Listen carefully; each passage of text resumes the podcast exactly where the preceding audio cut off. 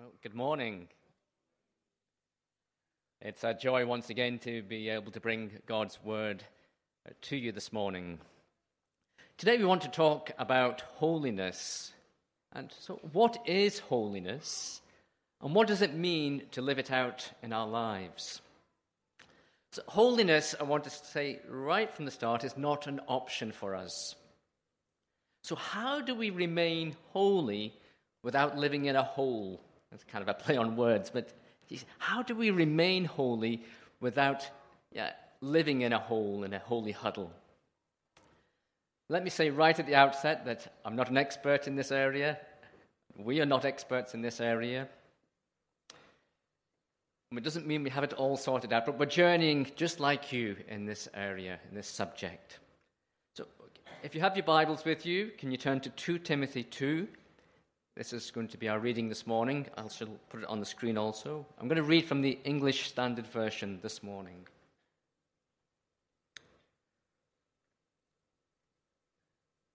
We're reading from verse 14. Paul is writing to Timothy, and his desire is that he be set apart for the work of God. Verse 14 Remind them of these things and charge them before God not to quarrel about words, which does no good, but only ruins the hearers. Do your best to present yourself to God as one approved, a worker who has no need to be ashamed, rightly handling the word of truth. But avoid irreverent babble, for it will lead people into more and more ungodliness, and their talk will spread like gangrene. Among them are Hymenaeus and Philetus who have swerved from the truth, saying that the resurrection has already happened. They are upsetting the faith of some. But God's firm foundation stands, bearing this seal The Lord knows those who are his. And let everyone who names the name of the Lord depart from iniquity. Verse 20. Now, in a house, in a great house, there are not only vessels of gold and silver, but also of wood and clay, some for honorable use, some for dishonorable. Therefore, if anyone cleanses himself from what is dishonorable, he will be a vessel for honorable use, set apart as holy, useful to the master of the house, ready for every good work. So flee from youthful passions and pursue righteousness, faith, love, and peace, along with those who call on the Lord from a pure heart. Have nothing to do with foolish, ignorant controversies you know that they breed quarrels. And the Lord's servant must not be quarrelsome, but kind to everyone, able to teach patiently, enduring evil, correcting his opponents with gentleness. God may perhaps grant them repentance, leading to the, a knowledge of the truth, and they may come to their senses and escape from the snare of the devil after being captured by him to do his will. Amen. So let me ask you a question What is the purpose of a vessel? The ESV talks about vessels, the NIV articles. Look at verse 20 and verse 21. There are two types of vessel one is for honorable purposes, and one for dishonorable purposes, which is made from the wood and the clay. Dishonorable purposes. Dishonorable, well, it means the opposite of honorable. So, what might a dishonorable vessel look like? Can you think of what a dishonorable vessel looks like? What's this? Can you. It's a spittoon, yes? You see them in bars, see them in rugby matches. Not a very nice thing. What? Oh, can you help me? What about this one? It's the clean version. A bedpan, again, not very attractive, not a very honorable thing. And this one. So, what do you think of when you see these things? For me, it's the word dirty, disgust, smelly, makes me feel sick. But then we come to honorable vessels, vessels and purposes. Can you think of an honorable vessel?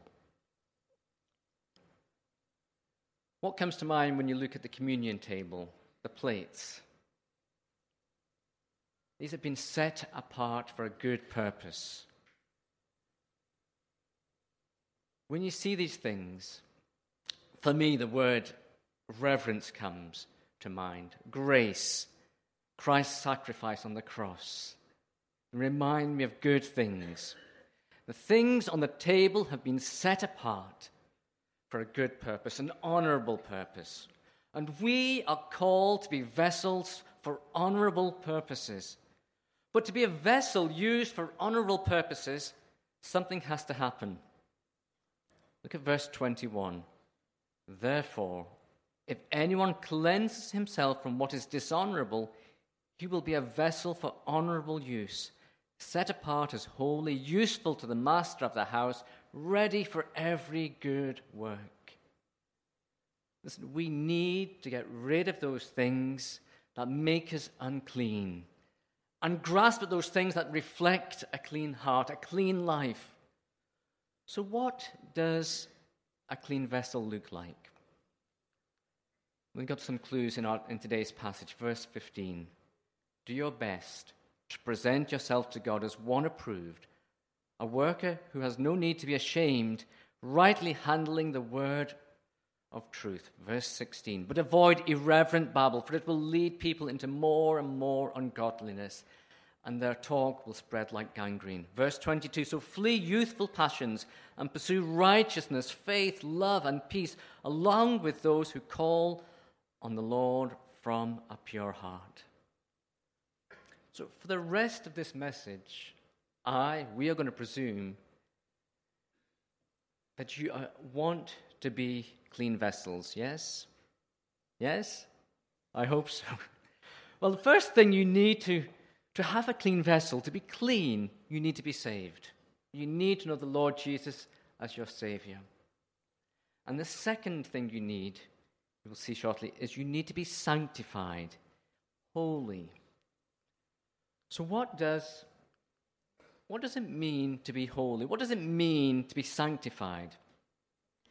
If I asked you what God's purpose was in saving you, I wonder, how would you answer? You see, we often focus on how we were saved, what we must do to be saved, when we were saved. But what, what about why? Why were you saved? Well, I think there's more than one correct answer to this. John 3:16 tells us for God so loved the world that he gave his one and only son, his begotten son, simply because he loves us. Ephesians 1 comes to mind, verse 6. He saved us for the praise of his name. But what about this reason? God saved you so that you might be holy. Ephesians 1, verse 3 says, Blessed be the God and Father of our Lord Jesus Christ who has blessed us with every spiritual blessing in the heavenly places, even as he chose us in him, that we should be holy and blameless before him. I think J.I. Packer, uh, he's a British born Canadian Christian theologian. Um, I think many of you would know him.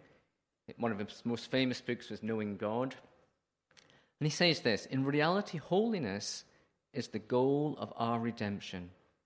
As Christ died in order that we may be justified, so we are justified in order that we may be sanctified and made holy. See, this was God's plan for his people in the Old Testament. Remember Exodus 19:6, you shall be a kingdom of priests and a holy nation. We as Christians are to live out this same priestly order, tell, Peter tells us in 1 Peter 2, verse 9.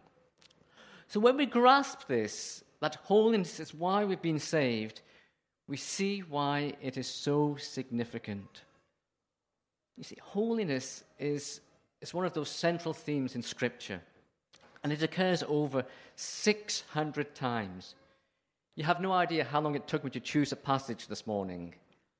Because when you take the word holy and all its derivatives, sanctification, holiness, there are over 700 mentions of this word.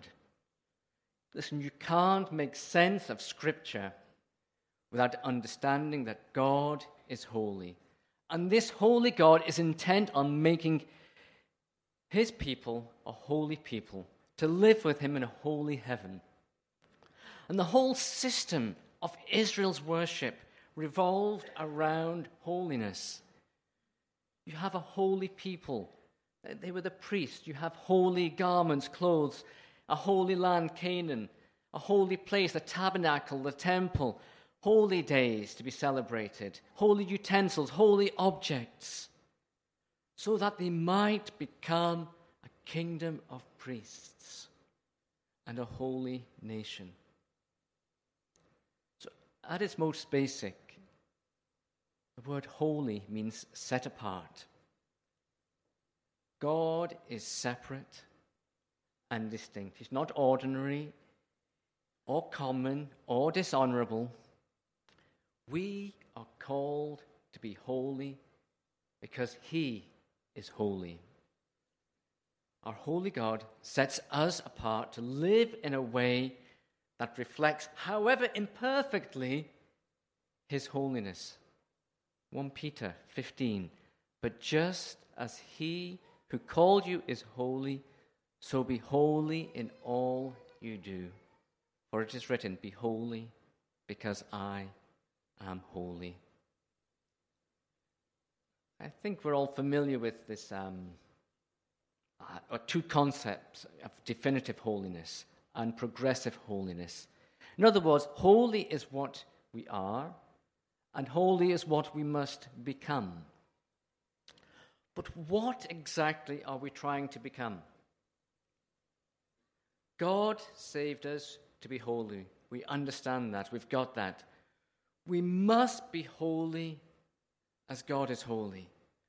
And we are set apart to serve God. And that sounds good. But what exactly does holiness look like?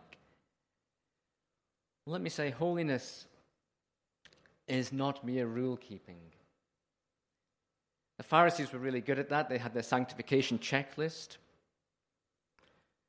But it didn't take into consideration the matters of the heart, the idols of the heart.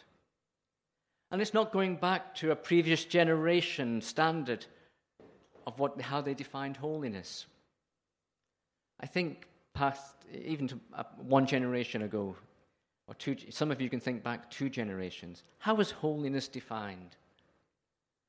For some, holiness was defined by not drinking, not watching television on the Sabbath. When I became a Christian, I couldn't play cards on the Sabbath. It was irreverent, it was the wrong thing to do.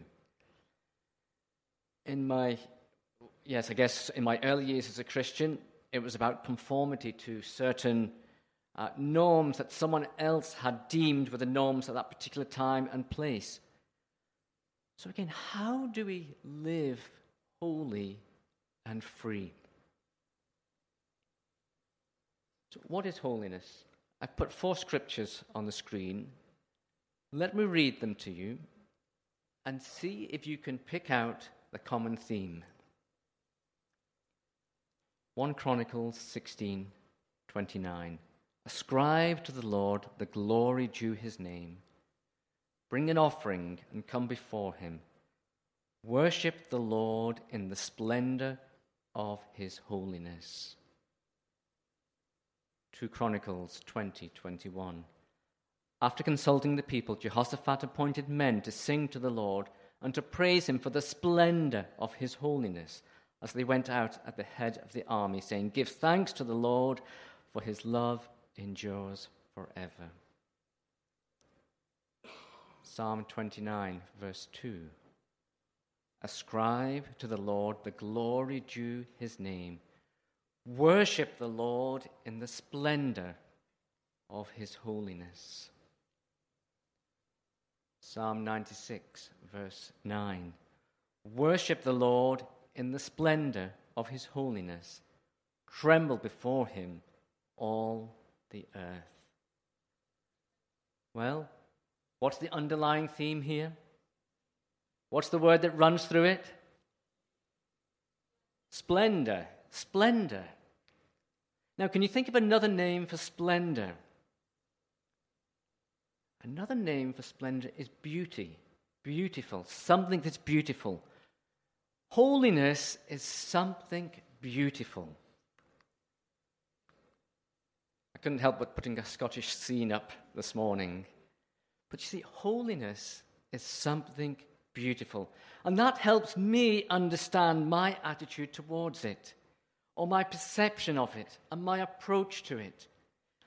I'm someone who's attracted to beautiful things. Aren't you? Yes? I hope you're attracted to beautiful things. And we should all be naturally drawn to something that is beautiful like holiness. Worship the Lord in the beauty of His holiness. A lifestyle of holiness is a place where beauty knows no bounds. We know that something, though, something beautiful can easily be turned into something ugly because of our sinful nature and the broken world we live in. Love, which is a beautiful thing, can very quickly become lust and become destructive. It can easily be corrupted. And we're, you know, we're drawn by beauty, but we remain in that state of appreciating it as beauty and not um, corrupting it. So, first of all, holiness is something beautiful. Secondly, it is the renewal of God's image in us. You know, we are called to be God's image bearers. Genesis 9, verse 6, James 3, 9. But because of sin, that image has been distorted. The goal of sanctification is the renewal of this image. We are being transformed into the image of God from one degree to another. This is in 2 Corinthians 3:18. And we all with unveiled face beholding the glory of the Lord are being transformed into the same image from one degree of glory to another. For this comes from the Lord who is the Spirit. This is a lady who we work with. She's actually one of our bosses. She's international director of WEC International, along with her husband, Lewis Sutton. And Lewis has spoken here. He spoke here just last year.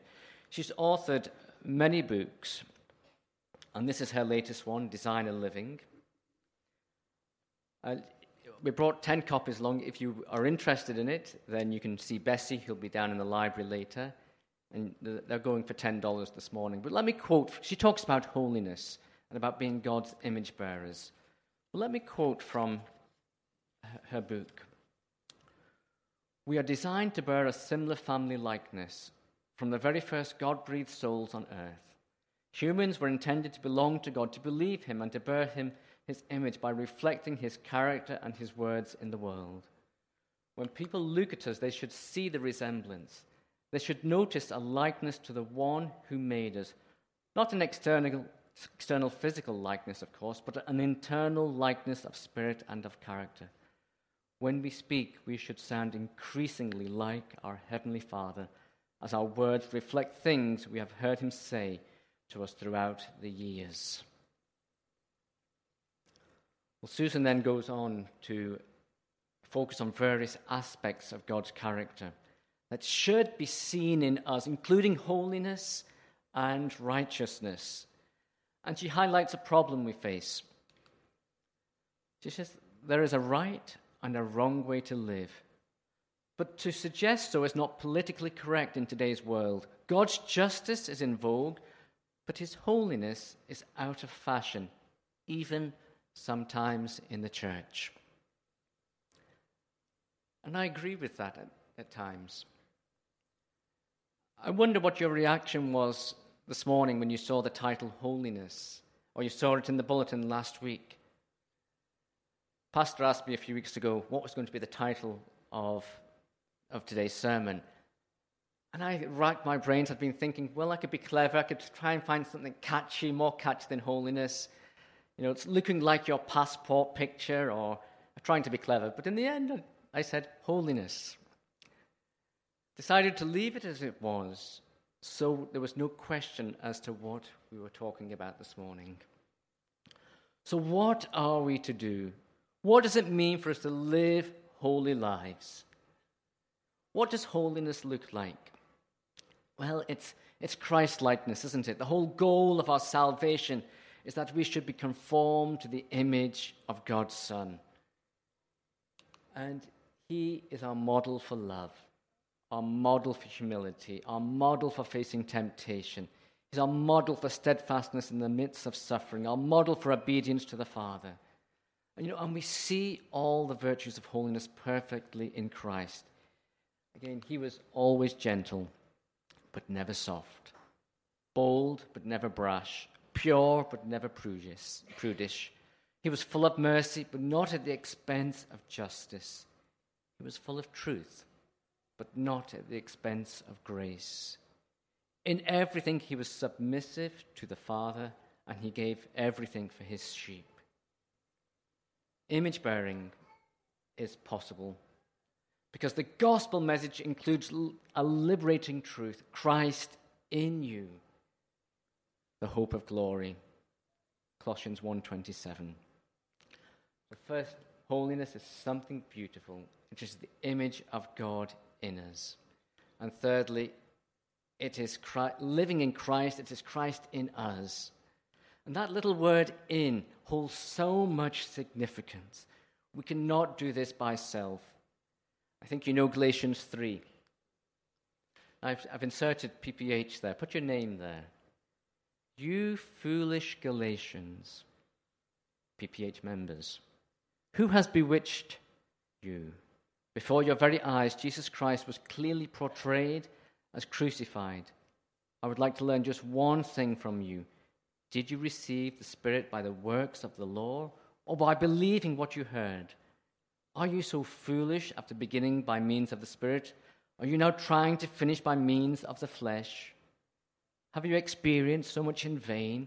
If it really was in vain. So again, I ask Does God give His Spirit and work miracles among you by the works of the law or by your believing what you heard? in other words, are we living in the reality of Christ in us? Or have we gone back to self effort, trying harder, trying to be who God wants us to be? Remember that, that little word in. 1 Corinthians 30 says, It is because of him that you are in Christ Jesus, who has become for us wisdom from God. That is our righteousness, holiness, and redemption. Therefore, as it is written, let him who boasts boast in the Lord.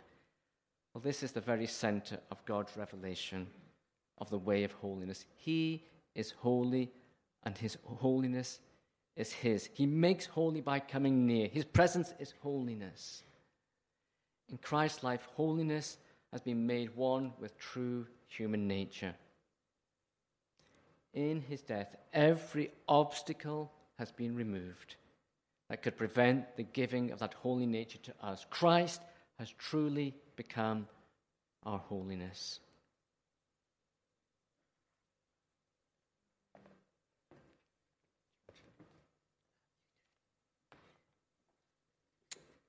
So, if we understand then that our position in Christ is what makes us holy, then how do we accept that and maintain it through our lives? You know, I think sometimes we think of holiness as something that's out of our reach. It's something that's, that's yeah, for those who are pastors or missionaries, they get to be the holy people, not, not us ordinary people.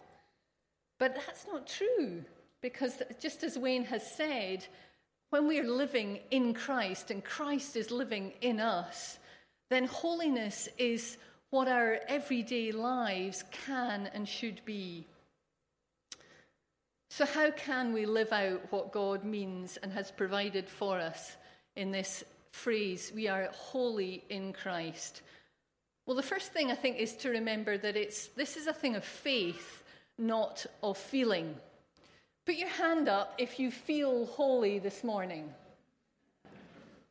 Well, that's a good start. And if we did feel holy, I would ask you to turn to uh, somebody who lives with you and ask them uh, whether they feel you're holy. Because it's as we live in relationship with each other that we realize actually, yeah, we see our sin, don't we? We're so aware of it. When I am not holy, when I can do nothing to make myself holy, when I feel ashamed of myself, just then is that moment when we turn away from we ourselves and we quietly see, I am in Christ. You know, if you take a dirty cloth, I have a, I have a cloth at home that I use for cleaning uh, jewellery, especially silver jewellery, and you know, all you ladies know, that um, silver here in Singapore gets tarnished really quickly. So this cloth that I have is really, really black. Now, if I look at it in the light of these spotlights, it looks absolutely awful. Now, if I went into a cupboard with no light on, closed the door, and looked at the cloth, would I see the dirt? No. When you look at something, when everything's black around you and you're looking at a black cloth, you don't see the dirt. It's just a piece of cloth. But when you're in the light, you see the dirt. And in a sense, you know, when we're living in Christ, when we're living in the light of His Word, we become much more aware of the areas in our lives where we're not holy. And so if you feel discouraged, don't be. As, as Christ draws us into His light more and more, as we're living in His light, yes, He's going to expose the areas that need transforming. The second thing is to remember that it's of the Holy Spirit. God hasn't placed and planted us in Christ and then left us to maintain our holiness. What God gives, He continues with a never ceasing giving. You know, the scripture says, He who began a good work in you will carry it on to completion. There's, a, there's an American um, a Christian band called Caedmon's Call. And in one of their songs, they say, You won't plan the end and not provide the means. God has promised us that He will present us holy and blameless before the Lord. So, if that's the end, He must provide the means for us to get there. Actually, the version of that verse that I love, I was sharing with our CG on Friday night. There's one version that says, He will present us holy without wrinkle. Yes, that's the version I'm holding on to. Thirdly, the other thing to remember is that this is a, because it's the work of the Spirit, and the Spirit is drawing us closer to Christ, that this Christ is a living Lord and Savior. And so it's the power of a dynamic, living relationship that's at work. This is what becomes the spring of helping us to live holy lives. We are not alone. Christ is living in us, but it's not, it, it's a dynamic relationship. It's Christ speaking to us, it's Christ working in us. So, what is the result then of us living in Christ? Well, I've got a fairly long quote for you here, but uh, I hope you'll, you'll uh, realize its significance. Growth for the Christian is growth in Christ likeness. This is what Wayne was saying. It's about that image of Christ being restored in us. As a Christian matures spiritually, is progressively uh, becoming holy, he begins to think less of himself and more of Christ. He begins to think of his reputation in the eyes of others only as it relates to the reputation of the Christ he reveals to the people who cross his path every day. He speaks less about what he's doing and more about what God is doing. His choices are increasingly shaped by a desire to honor and reflect Christ. Relationships are increasingly shaped by the love of Christ that is growing within a soul more and more conformed to the image of Christ. That's quite a statement, isn't it? Think about some of your recent conversations with friends or family or fellow church members here. Did they center around you or did they center around Christ? Do you worry more about what people think about you or what they think about the Christ that they see in you? You know, all of us, I think we live in a, in a culture that is incredibly image conscious, don't we?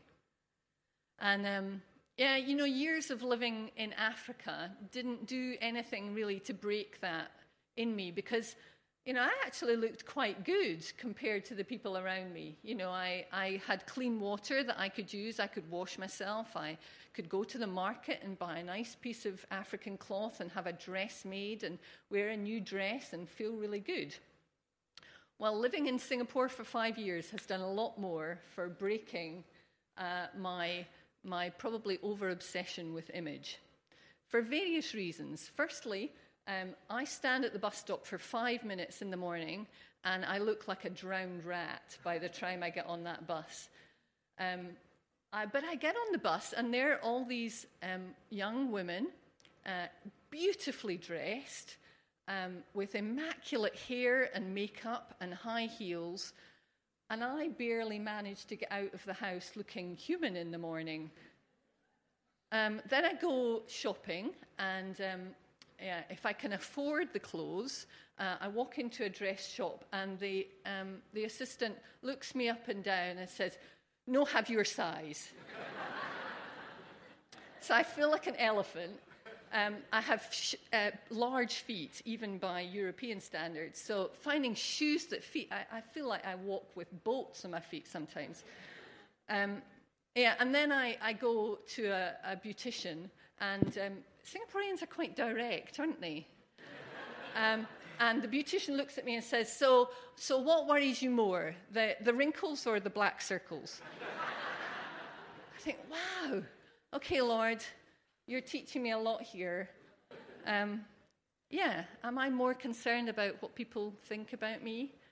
Uh, am I more concerned about how I look outwardly? Or am I really concerned about what people see of Christ? In me. You know, a friend once told me um, about uh, a conversation she had with her daughter before she went off to university. And um, she wrote on a card for her daughter to take with her and stick on the back of her door in her dorm room so that whenever she left the dorm, she was reminded of this, this little phrase Today, you go into the world not to show who you are, but to show whose you are. I found that so helpful. This is not about, yeah, life is not about who people think of when they see, you know, who is Miriam? But it's about people seeing me, people encountering me, and encountering Christ. So, what's our role in this? If we think about, yeah, Christ in me, the, uh, this is what we're living out. Is there what part do I have to play in becoming more Christ like, being restored to being an image bearer. Is there a part for us to play? Well, yes, undoubtedly, yes. It's about bringing our will into conformity with God's, it's about our thinking and our practice. But the danger here is that we very quickly find ourselves being drawn back into wanting a list. You know, Wayne talked about the Pharisees, and actually, there's a Pharisee element in all of us. Wouldn't you like us just to give you a list that you take away today and say, okay, do these 10 things and you'll be holy? That would be so much easier, wouldn't it? And we all are drawn to that kind of, that kind of prescriptive, yeah, don't do this, wear this, don't say this, use these words. But it's not about that. Holiness is not about following a list of rules. It's about becoming increasingly Christ like. So, what I um, don't want to do is, is go on to give you a list now, but there are some things that we need to do in order to uh, work with the Holy Spirit in that transformation. It's about our position and our practice. So, our position is yes, we are holy in Christ. Our practice is that gradual formation of Christ's character in us. Having entered into faith in this new life in Christ, we are then called to grow in such a way that our practice, how we live every day, conforms more and more to our position of being holy in Christ. And this is that divine human process where there is that gradual transformation into Christ like character. It's a balance between dependence and discipline. So, yes, we come just as we are, as we sang, but then there are also things that we do. It's that divine sovereignty and human responsibility. There's another um, phrase that often is used to describe this, this, uh, these two elements. One's called exchanged life spirituality and disciplined spirituality. So the exchanged life spirituality is Galatians 2:20. You know, I no longer live, but Christ lives in me. And that's the abiding leaves, leads to obedience. But then there's the discipline life spirituality, where uh, we, obedience leads to abiding. And in a sense, we need both truths. It's like two sides of the same coin. Yeah, we need to live in the light of God's word. We need to be reading scripture. We need to be in fellowship with others. Um, yeah, so these are two sides of the same coin. So just to finish, I want us to I want to leave you with three words that might help you as you think about okay, what do I need to do in response to this? What is God saying to me about my perspective on holiness, on where I am, and on where He wants to work? So the first word is rest. You know, this is the first time, the first time that the word holy is used in Scripture is in Genesis in reference to uh, the Sabbath. Yeah, where it says God rested. God created the Sabbath. That's the first time that the Hebrew word for holy is used. There is a rest in holiness. It is the soul that ceases from its own efforts and rests in Him who has finished all for us. This is union life. This is Christ in us. There's a resting in that. That's quite a contrast from the way that most of us think about holiness, really. Resting, not striving. And I want to bring this back to the, the word that Wayne shared earlier about beauty. When you think about um, somebody who you think of as being really beautiful, what is it about them that makes them beautiful? when I think about that word, this is the lady that comes to my mind. Her name is Flora. Uh, she now has Parkinson's disease, uh, quite advanced Parkinson's, and isn't really able to have a conversation anymore. She isn't what the world would define as beautiful, but that's exactly the word that comes to my mind when I think about her. And here's why because Flora is at rest. She isn't trying to prove anything, she isn't making a reputation for herself. She isn't trying to impress people with who she knows or what she knows. She is sure of who she is. She is in Christ and she's resting in that. The second word I want us to think about is presence. Actually, these three words, this is the first three times that holy is used in Scripture. So the second time is, with, is the word presence. And again, this is used when Moses encounters God at the burning bush. You know, and, and God says to Moses, Take off your shoes because this is holy ground. What makes it holy ground is that because God is there, it's God's presence that makes holy. And again, this brings us back to Christ in me. I no longer live, but Christ lives in me. His presence is what makes holy. And for Moses, you know, it was the burning bush, it was something detached from him that was holy. For the Israelites, holiness was in the Holy of Holies within the tabernacle. And then in, in Exodus 25, God says, And let them make for me a holy place that I may dwell among them. And we're living out the fulfillment of that because Christ is living in us. And his presence in us makes us holy. It's our calling as believers to be God's holy temple. But we need to choose to live in his presence. And that means living in the light of His Word, allowing Him to search us, asking Him to reveal to us where transformation is needed. And then the last word is possession. And here it's used um, in, again in Exodus 13 with the setting apart of the firstborn. And he, God says, Redeem every firstborn amongst your sons, consecrate them to me. And consecrate them means holy, set them apart.